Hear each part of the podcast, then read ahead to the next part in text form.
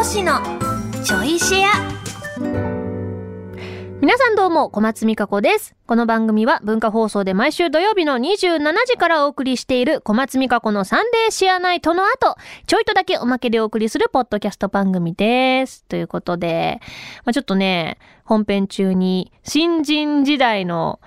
まあ、アフレコの話。まあ、新人時代というか、新人さんは、アフレコの時こういうことが多かったね、昔は、みたいな話したんですけど、まあ、自分の話で言うと、私だからそんなに、なんて言うんですか、お茶組とかはなかったですし、まあ、知らなかったっていうのもあってやってなかったのかもしれないですけど、ドア番人は、門番は、ドアの近くに行った時はやってましたけど、でも基本的にすごい、ね、あのね、えっと、ありがたいことに、デビューが、えっと、主役での作品参加だったんですね。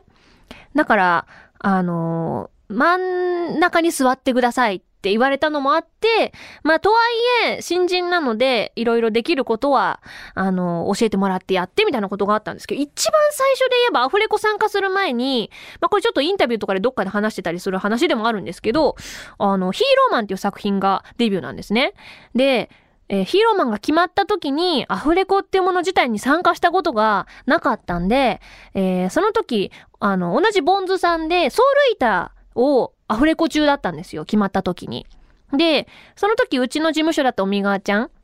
が、まあ、主役なのもあって、じゃあソウルイターの見学に、あの、来てもらったらどうだろうかっていうふうに提案いただいて、ソウルイターの忘れもしない第44話のアフレコに参加したんですよ。喋ってないですけどね。見学に行かせていただいて、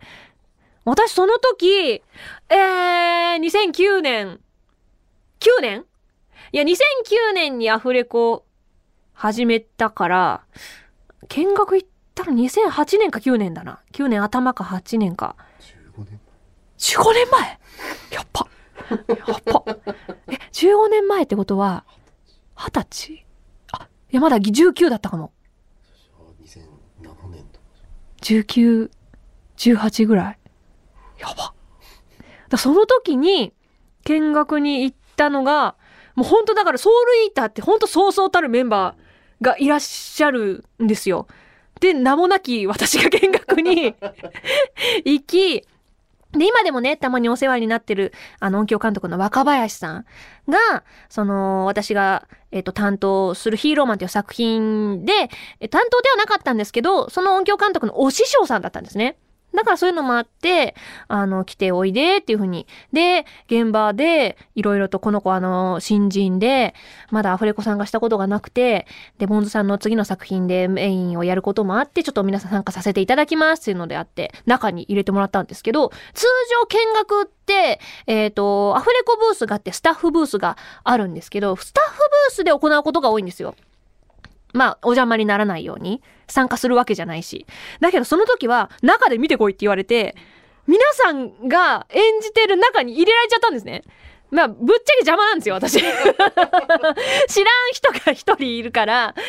ねえ、気が散る人はもしかしたら気が散っちゃってたかもしれないんですけど、普通にそのスタジオの中に入れさせてもらって、ご挨拶しなさいっつって、そういう時は本当にあの一人一人、えー自分のな所属事務所と名前を伝えるんだよっていうふうに、そこから教えてもらって、若さんに。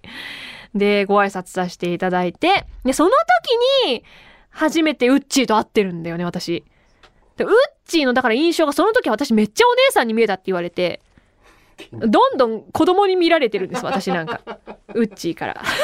おかしなことに。どっかで逆転してってんですよね、なんかね、印象がね。そう、でも私からしたらもう、そもそもウッチーも、おみがーちゃんも子役からやってるし、キャリアがあるんですよ。で、もちろん他の皆さんもベテランの方ばっかりで、もうただただすげーってなりながら見てて、台本もね、ちょっと貸していただきながら見て、もう、しかももう44話って超終盤で、めちゃめちゃバトルしてるんですよ。で、見学させていただいて、もうこういう風にアフレコしてるんだよっていうのは見たものの、なんか全部すごすぎて、何も参考にならなかったって。参考には多分なってるんですけど、自分の中でどれをどう活かせればいいんだろうかっていうのはもうちんぷんかんぷん。ただただでもアフレコっていうのはこういう風にしていくんだっていうのと、すごいっていう。お芝居すごいっていうので、もうカルチャーショックを受けて帰ったのが一番最初のアフレコの、まあ、見学でしたね。まあ、その一回きりで、あとは本当に本番ドーンだったんで、現場で教えてもらうことの方が多くてね。それこそ、あのーアニメーションってアフレコするときに、絵が完成してるものもあれば、ほぼしてないことが多いんですね。いわゆる絵コンテっていう状態で、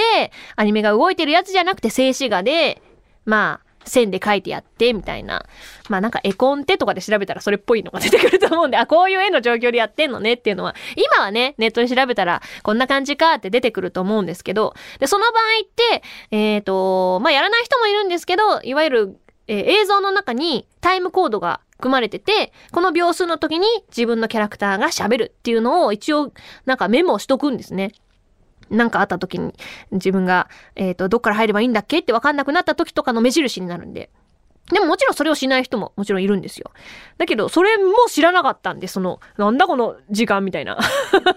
この数字何みたいな感じでね。で、ヒーローマンってすごくって、絵がほぼできてたんですよ、一番最初の頃とか。終盤までも割とできてて。だからもうアニメーションが完全にできちゃってると、いわゆる、あの、キャラクターの名前のボールドみたいなのが、パッと出てきて、ここから喋ってくださいっていう記号が通常は出るんですけど、それがないんですね。全部できちゃってる。パクパク喋ってるんで。だから逆にハードモードで始まってたなっていう、今、思い返すと。で、他の人の台本とか見て、ここタイム書くんだよ。そうすると楽だよ。とか、